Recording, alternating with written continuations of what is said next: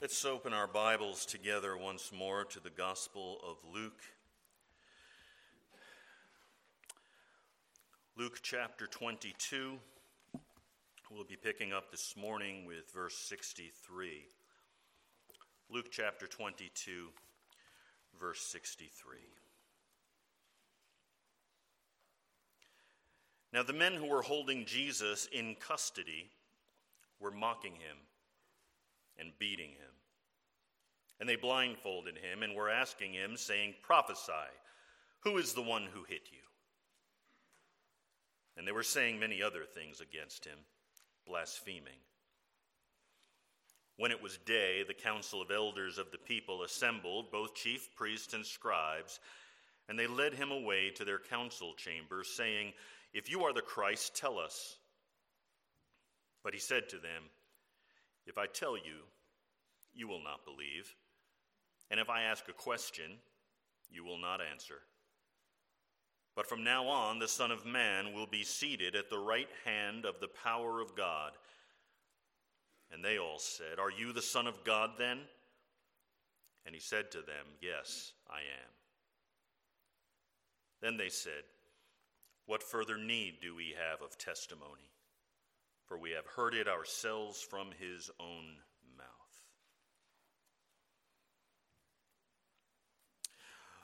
Father, make us receptive to your word this morning and accomplish good in it, we ask in Christ's name. Amen. Richard Dawkins, as you may know, is a professor and evolutionary scientist at Oxford University and he knows roughly as much about theology as I know about biology, which is to say, next to nothing. Unfortunately, his ignorance did not prevent him, almost 20 years ago, from writing a book entitled The God Delusion. It became a best selling diatribe against anyone who has faith in God. To believe in any deity, Dawkins writes, is to commit intellectual high treason, which would be a surprise to the most brilliant thinkers in human history prior to the 1800s. But to believe in the Bible, in, in the God of the Bible, Dawkins goes on to say, is even worse. For he, according to Dawkins, is a petty, unjust, unforgiving control freak, a vindictive, bloodthirsty ethnic cleanser, a misogynist, homophobic, racist, infanticidal, genocidal, filicidal, pestilential, megalomaniacal, sadomasochistic, capriciously malevolent bully. And that's not even all he says. but those quotations are, are, are typical of Dawkins' attitude toward Christianity. Even unbelieving critics panned his book, describing it as shoddy and amateurish and nasty and theologically illiterate, which it certainly is. Yet that was what, what was perhaps most shocking is the fact that there was little, if anything, in the entire book that was new. It was, in its entirety, nothing more than a rehash of what has been offered and answered for centuries. Perhaps the only thing novel about the book was the venom with which it was written. Once again, it's an example of a man presuming to sit in judgment over God, deluded by his own intellectual pride. As Solomon taught us, there's nothing new under the sun. Ever since the garden, people have presumed to sit in judgment upon God. And that's what's happening on the night of Jesus' arrest and trial. They sat in judgment over God. On that night, Jesus went through a series of trials, both civil and ecclesiastical, in which he was accused and judged and ultimately condemned to die. Generally speaking, there were two main sets of trials there were the Jewish trials and there were the Gentile trials, the Roman trials. Each trial had several parts, which makes it difficult to keep all the legal proceedings straight, especially since, as you read through the four Gospels, some writers include some details, others include other details, and none of them include every detail. Luke 22 tells the story of the Jewish trials. We read in verse 66 that when it was day, the council of elders of the people assembled, both chief priests and scribes, and they led him away to their council chamber. So, this is what Luke is focusing on the Jewish trials. He doesn't get into the Romans yet. By this point, Jesus has already been through two preliminary trials. Today we might call them pretrial hearings. First, Jesus appeared before Annas, who was the former high priest who still exercised a great deal of influence over Jewish affairs. And when Annas had finished his preliminary investigation, he had Jesus bound and then delivered to Caiaphas, who had become the high priest after him. Caiaphas then conducted his own pretrial hearing. Matthew describes that in Matthew 26. Neither of these legal proceedings had any binding authority, however. According to Jewish law, the council in Jerusalem could not try a case at night, only during the day. Hence the significance of the beginning of verse 66 when it was day. The council of elders of the people assembled. In effect, this was the third part of the Jewish trial following the hearings before Annas and Caiaphas. It was at those previous trials that the outcome had already been decided. By the time Jesus appears before this council, Everyone knew what the verdict was going to be. That is what they had been up all night trying to decide. Of course, they weren't really trying to decide what the verdict would be, they were trying to decide how to justify the verdict that they had already come to even before they arrested Jesus. To give everything the appearance of legitimacy, they had to wait until the first light of day to conduct a formal trial where they could then officially render the verdict they had already determined. This time, the whole council was assembled, including the chief priests and the scribes, we're told. Now, this council is the Sanhedrin. As you read through the Gospels, you read through the book of Acts, you hear that term. It's a group of 70 elders plus, plus the high priest. And it is the highest court of law among the Israelites. And so it was the last court where Jesus would be tried before being handed over to the Romans, who alone had the power to execute him. The Jews had to hand him over to the Romans because it, at this time, under Roman occupation, the Romans had not given the Jews the authority to exercise capital punishment. Only the Romans could do that. So the Jews not only had to find a way to convict Jesus according to their own law, but they also had to figure out how to get him convicted under Roman law so that the Romans would execute him. The Romans, of course, weren't all that interested in Israel's blasphemy laws.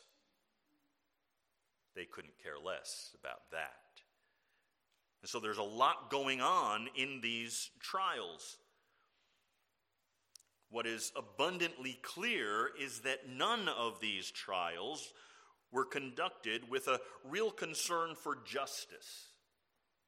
You see that in the fact that several of them took place at night, and that according to Jewish law, an execution could not take place on the same day as a sentence was handed down. They're, gonna, they're going to ignore that as well. Of course, their lack of concern for justice, even proper due process, is also seen in the abuse which was hurled at Jesus when he was held in custody. Sometime after this after his nighttime hearings and before this daytime trial, Jesus was tortured. Luke tells us that in verses 63 through 65 that men who were holding Jesus in custody were mocking him and beating him. And they blindfolded him and were asking him, saying, Prophesy, who is the one who hit you? And they were saying many other things against him, blaspheming. Today, we would call this police brutality. The prisoner was totally at the mercy of the temple guards, and when they sensed that he would be condemned, they felt that they could do whatever they wished with him. And from a human standpoint, they were certainly correct. The abuse coming from these cowardly men was in part physical, as they beat Jesus with their fists and no doubt other blunt objects. But they also subjected Jesus to verbal abuse as well. Later, the Roman soldiers would mock Jesus as king. Here, the Jewish guards mocked him as a prophet. And in that, you see the difference between the Jewish understanding of what was going on and the Roman understanding. The way that the Jewish leaders would get Rome to do their bidding in executing Jesus would be to accuse him of treason, to accuse him of claiming to be a king. It would be a political charge for Rome, while it's a religious charge for Israel. These guards had heard that Jesus was a prophet, so in this perverse game of blind man's bluff, they blindfolded him and repeatedly struck him and challenged him while they were doing that to prophesy concerning who was hitting him. Name names, Jesus. Who hit you that time? Without warning, they would strike him from every side and with unexpected blows came the taunting questions Who was that, Jesus? Who hit you? They had turned their torture of the Son of Man into a joke. But the men who abused Jesus would not have the last laugh. Jesus knew exactly who was hitting him. Indeed, he knew everything that every one of these men had ever done. And unless these men came to repentance and faith in Christ by the end of their lives, their laughter would turn into tears. Judgment will come. And barring repentance and faith, each one of these men will face that final judgment. And it will be the one whom they beat who will be sitting on the throne, determining their judgment. Ironically, the torments Jesus suffered, which were a cause of mirth to his tormentors, were also the fulfillment of prophecy. The very men who mocked Jesus were fulfilling various prophecies about the sufferings of the Christ. Jesus himself had prophesied that he would be mocked and shamefully treated. You see that back in Luke 18 32. He said that these abuses would fulfill the words of the ancient prophets, and they did. Isaiah, for example, foretold that the suffering Christ would be stricken, smitten, and afflicted. Stricken, smitten, and afflicted, every violent blow and every taunting word demonstrated Jesus' love for lost sinners. Because he didn't have to endure it, but he did. Jesus did more than die for us on the cross. He also suffered for us on his way to the cross. Isaiah also said that he was wounded for our transgressions, he was crushed for our iniquities.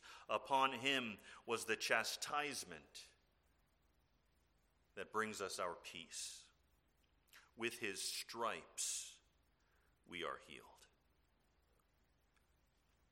Just as he fulfilled all righteousness, he fulfilled all suffering. Because in order to care for his suffering people, he first had to become our suffering servant. Now Jesus is able to sympathize with his people in our sufferings because he too has suffered shameful cruelty at the hands of sinful men.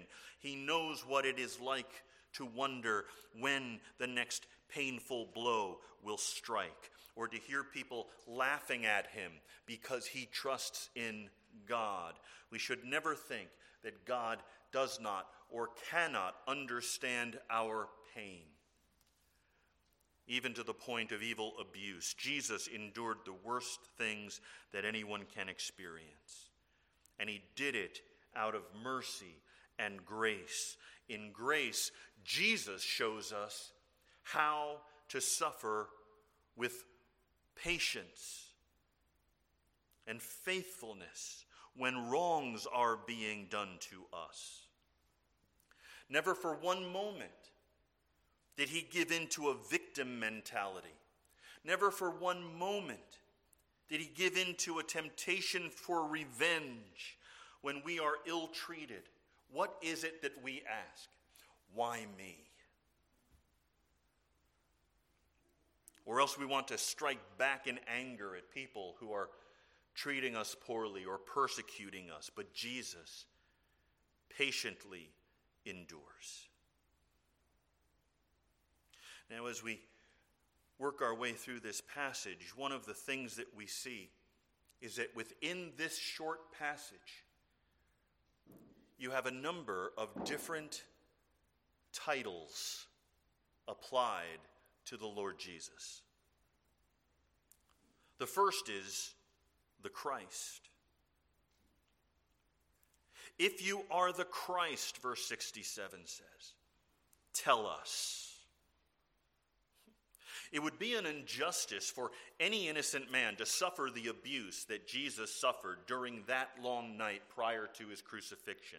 But what this man suffered was an infinite injustice because of who he was and who he is. Luke tells us that the men abusing Jesus were blaspheming him. The end of verse 65. And as Luke describes what was happening, he applies these titles. He is the Christ, He is the Son of Man, He is the Son of God. And Luke uses this word choice very specifically. He speaks of Jesus being blasphemed, that these men were saying other things against him, blaspheming. Why? Because the word that is translated for us blasphemy is a very particular kind of slander. To blaspheme is to speak about God. And as we shall see, blasphemy is the very accusation that the Jewish council would lay at the feet of Jesus. But by using this word blasphemy to describe what these men were doing to Jesus, Luke is pointing us toward his identity. He's not just any guy who is going to the cross. People were crucified under Rome's authority all the time but there's something different about Jesus. when he is mocked, when he is tortured, it is blasphemy.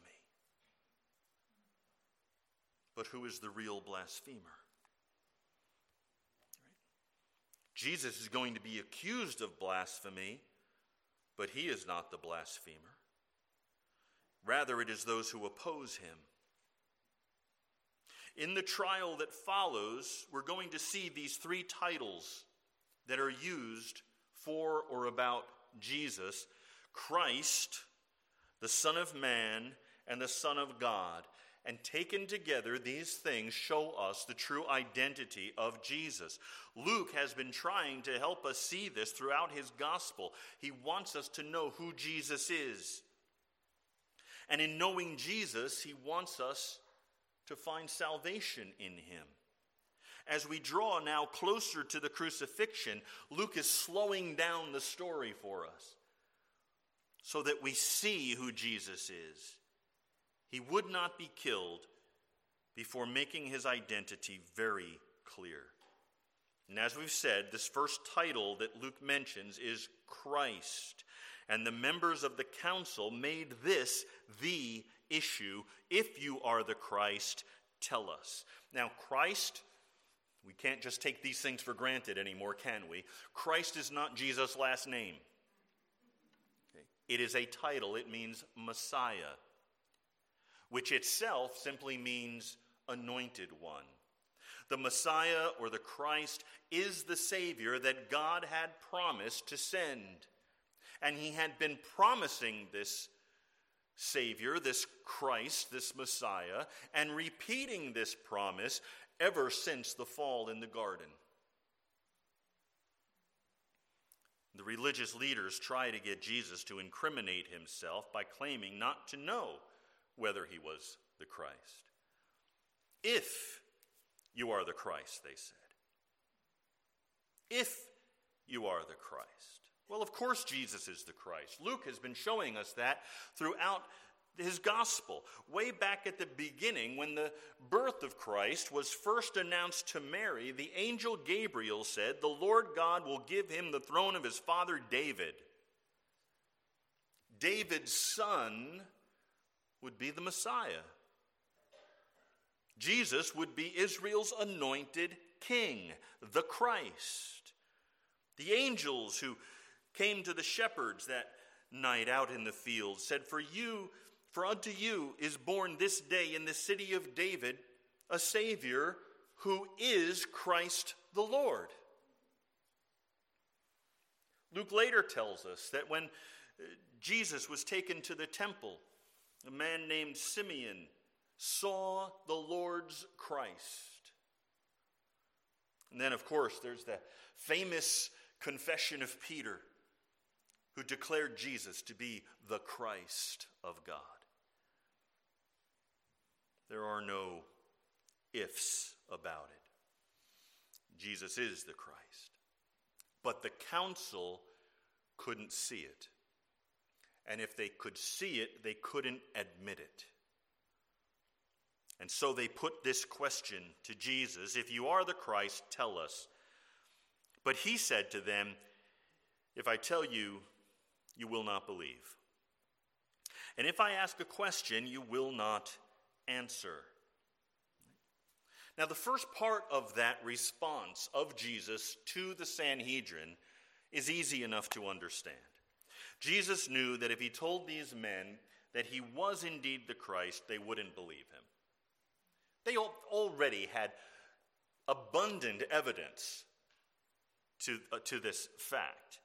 He had already performed many wonders for them, miracles that only the Messiah would accomplish. If they didn't believe his works, if they didn't believe his teaching, they would not believe what he says now under this interrogation. The problem was not that they didn't have enough evidence. That is never the problem.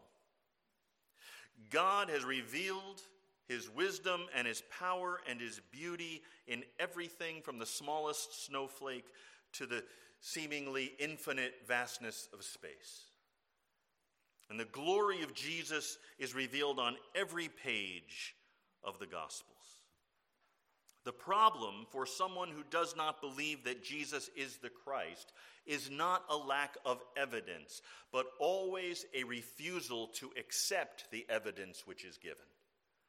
It is not a matter of the intellect, it is a matter of the will. And so Jesus said, If I tell you, you will not believe. What may be harder to understand is what he says next. And if I ask you a question, you will not answer. And I want to know what question Jesus is thinking about. I think it's probably the most important question in the world. Do you believe that I am the Christ? We might paraphrase what Jesus means this way. If I ask you what kind of Messiah is promised in Scripture, and if I ask you whether the signs of the Messiah appear sufficiently in me, you will not give me an honest answer. Anybody who is going to be honest about this will have to come to the conclusion that, yes, I am the Messiah. And Jesus was right. These men would never give him an honest answer. Their minds were already made up. They had decided to take his life whether he said that he was the Messiah or not. This is what unbelievers do. This is how the unbelieving mind works.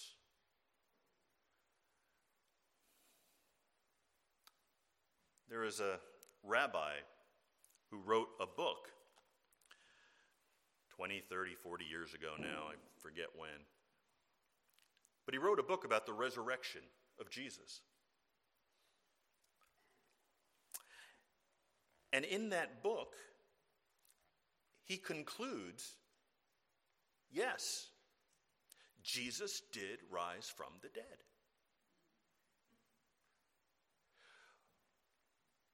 But he also went on to say, but that doesn't mean he's the Messiah.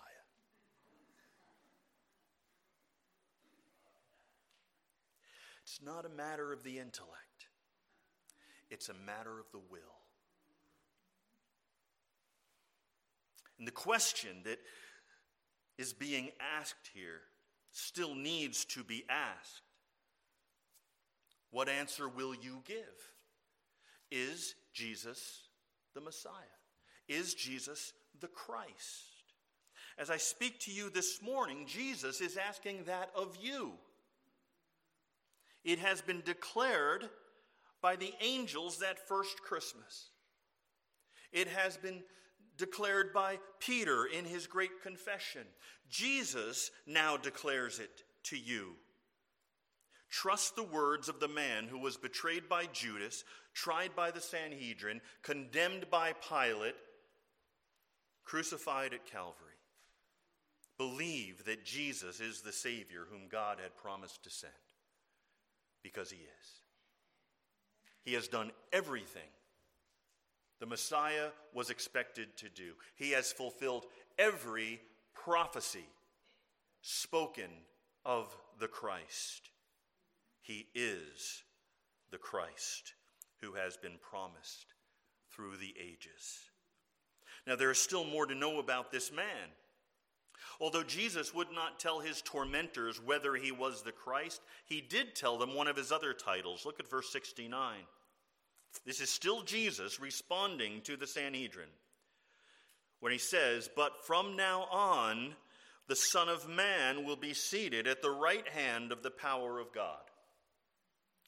So, Jesus, the Christ, is also the Son of Man. We spoke of this title not too long ago. This was far and away Jesus' favorite title for himself. He's constantly speaking of himself as the Son of Man, and he does that in every gospel account. He uses it dozens of times, more frequently than any other title. To give just one example, when he prophesied of his crucifixion and resurrection, he said, The Son of Man must suffer many things, and be rejected by the elders and chief priests and scribes, and be killed, and on the third day be raised. And now Jesus is telling those very people that he is indeed the Son of Man. And of course, this has special significance. This isn't a title that Jesus just came up with out of the air. He didn't sit around thinking, what would be a really cool title? He's taking it from the Old Testament, from his own word. It doesn't simply mean that Jesus possessed humanity, rather, it is this title that comes out of a vision that Daniel saw a vision of the Son of Man coming in glory and divine judgment. And there in Daniel chapter 7, we read this in verses 13 and 14 I kept looking in the night visions, and behold, with the clouds of heaven, one like a son of man was coming. Now, don't miss this. Remember verse 69 From now on, the Son of Man will be seated at the right hand of the power of God. Behold, with the clouds of heaven, one like a son of man was coming, and he came up to the Ancient of Days and was presented before him. And to him was given dominion, glory, and a kingdom that all the peoples, nations, and men of every language might serve him. His dominion is an everlasting dominion which will not pass away, and his kingdom is one which will not be destroyed. And the Son of Man will be seated at the right hand of the power of God. Although the Son of Man in Daniel's vision is associated with humanity, hence Son of Man, his glory comes from his deity. Son of Man is a messianic title, and it's a title of deity. When the prophet saw this Son of Man, he was a being of mighty power and awesome splendor with godlike dominion over the nations. It was the vision of a divine ruler and judge. And this was widely recognized. It would have been well known to those to whom Jesus was speaking. When they heard the phrase Son of Man, their minds immediately go to Daniel. They knew what he was referring to. At his trial before the Jewish high council, Jesus claimed the glory of the Son of Man for himself. He took that title with all of its divine meaning and declared that it belonged to him and no one else. It was a term of humanity that pointed toward deity, and therefore it was one of the best expressions he could use to encapsulate his incarnation as the God man. And Jesus used the title of the Son of Man the same way Daniel used it to prophesy of the final judgment. The Son of Man will come and he will sit at the right hand of the power of God. That seat of power and authority. And there he will exercise rule over the universe and judgment over the nations. And as Jesus stands before his persecutors, don't miss this. He says it's going to happen very soon. But from now on, the Son of Man will be seated at the right hand of the power of God. Jesus is implying that his elevation to glory is almost at hand. And indeed it is. In a matter of days, Jesus would rise from the grave.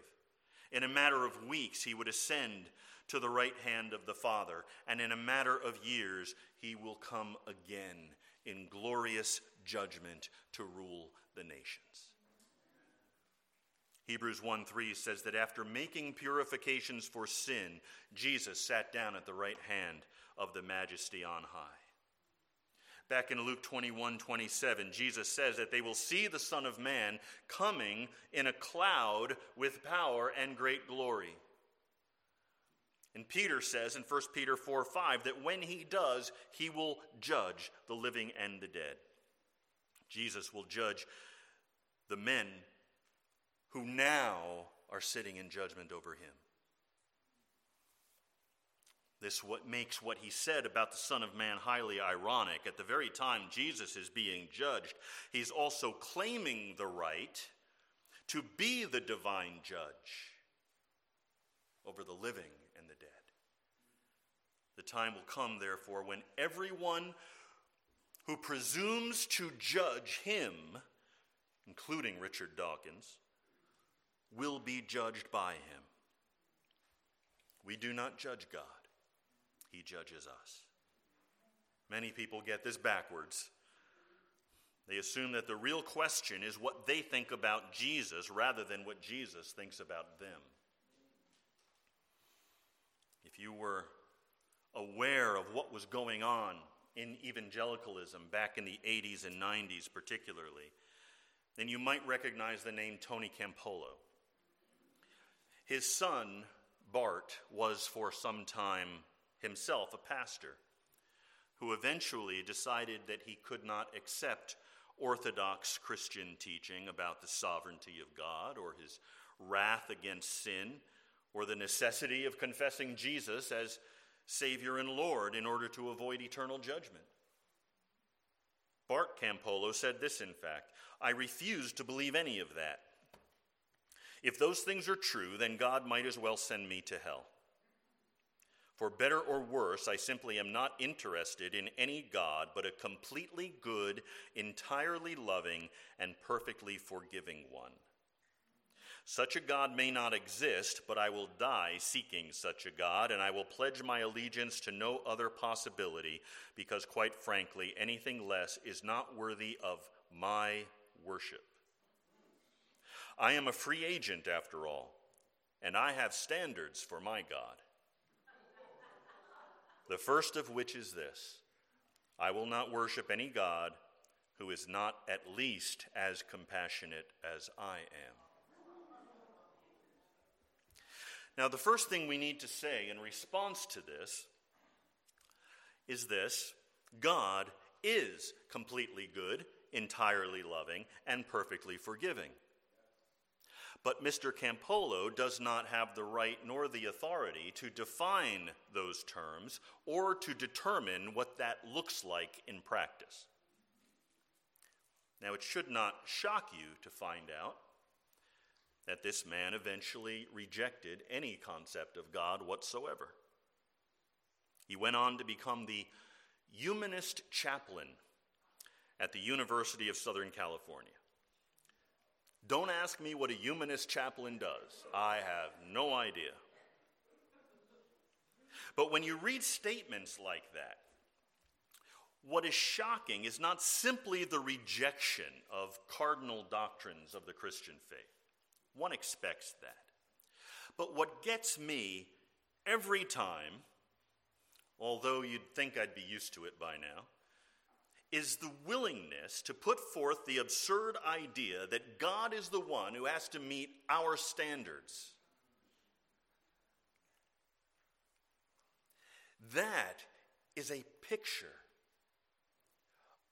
of how deep and twisted human pride can be.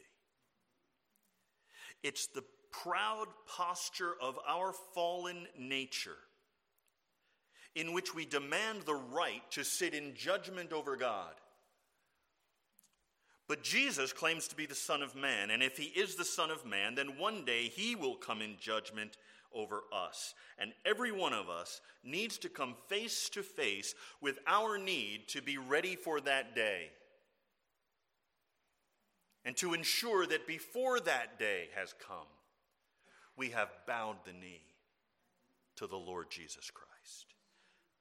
Hear what he says about your sin and hear what he says about his way of salvation. Entrust yourself, body and soul, to Jesus, the Christ, the Son of Man.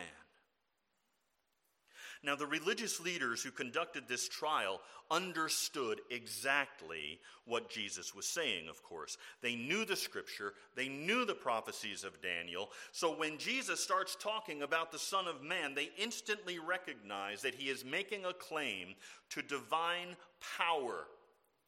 But to make sure that he said what they thought he said, they double check with him. Verse 70. And they all said, Are you the Son of God then? So when they hear Jesus claiming to be the Son of Man, they equate that with a claim to be the Son of God. Don't miss that. We need to understand how those who knew what Jesus was talking about understood. How, how did they understand him? And they understood that when someone claims to be the Son of Man, they are claiming to be the Son of God, which is why they could accuse him of blasphemy.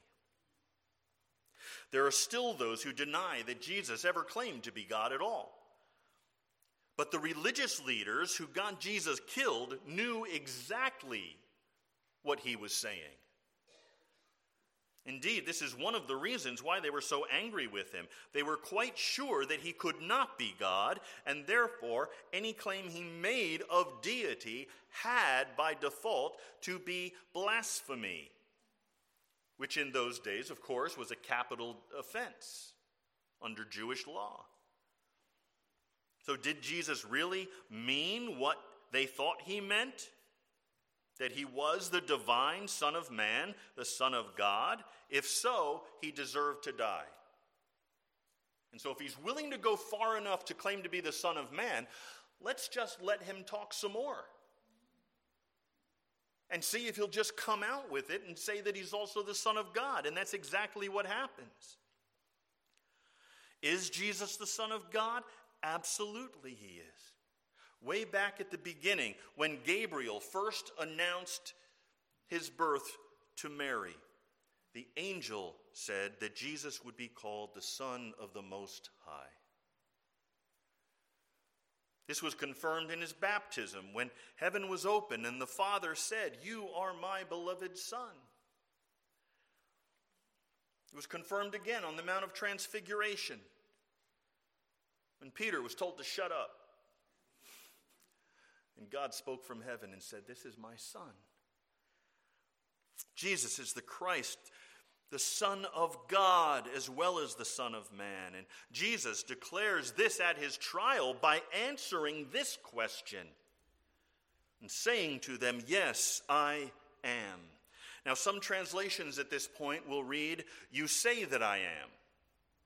And we need to understand that this is not an evasion, this is an affirmation. It was a way of saying something like this I am, as you say, the Son of God. Leon Morris offers the following paraphrase I would not put it like that, but since you have, I can't deny it. It was not that Jesus was not fully committing himself to the truth of his deity. It's simply that he had a much fuller understanding of what it meant for him to be the Son of God than his questioners did. His definition was different from theirs, and therefore he couldn't totally agree to their statement without qualification. Is Jesus the Son of God? Is he the supreme, unique, divine, eternal Son of the Father in a way that his enemies would ever understand? No. Not in a way that they would understand. They didn't believe that he is the one and only Son of God given for the salvation of sinners. Nevertheless, he could hardly deny the truth of what they were saying Jesus is the Son of God, and He will be the Son of God, and He has been the Son of God for all eternity. When they used the term Son of God, they didn't understand it in that way. And so Jesus says, You say that I am. That is, you say that I am, and you're correct insofar as you understand it.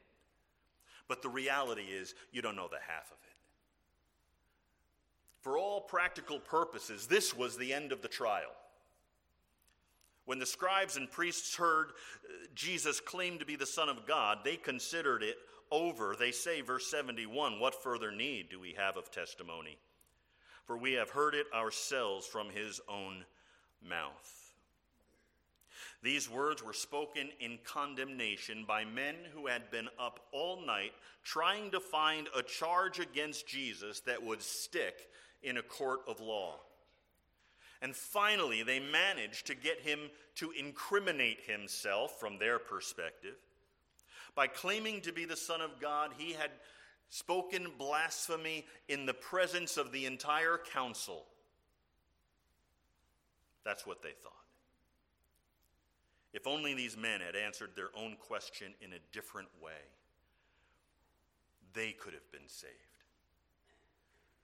Consider carefully what they said, because when Luke put their words into his gospel, he was hoping that we would catch the irony. Indeed, he was hoping that we would answer this question the right way instead of the wrong way. What further need do we have of testimony? For we have heard it ourselves from his own mouth. What further testimony do we need? We have heard the words of Jesus from his own mouth. He claims to be the Savior whom God always promised to send, the divine judge who will come in glory and judgment, the one and only Son of the living God. With his own lips, Jesus Christ says that he is both the Son of Man and the Son of God. What further testimony does anyone need? Having heard that testimony, everyone is now called to a choice. Will I believe him or will I call him a liar? Will I believe him or will I accuse him of blasphemy? Will I believe the testimony that he has given? If you do, you will find salvation. Salvation that only comes through the Son of God, who is the Son of Man, who is the Christ. Father, we pray that you would open hearts and minds. Father, work within those hearts which to this point have been stone and make them hearts of flesh. Father, unstop the ears which to this point have not been able to hear and give ears to hear. We pray, Father that you would t- remove the veil from those who, to this point, have not been able to see, and give them eyes to see that Jesus is the Son of God and the Son of Man and the Messiah, the Christ, the Savior. It is in His name that we ask it. Amen.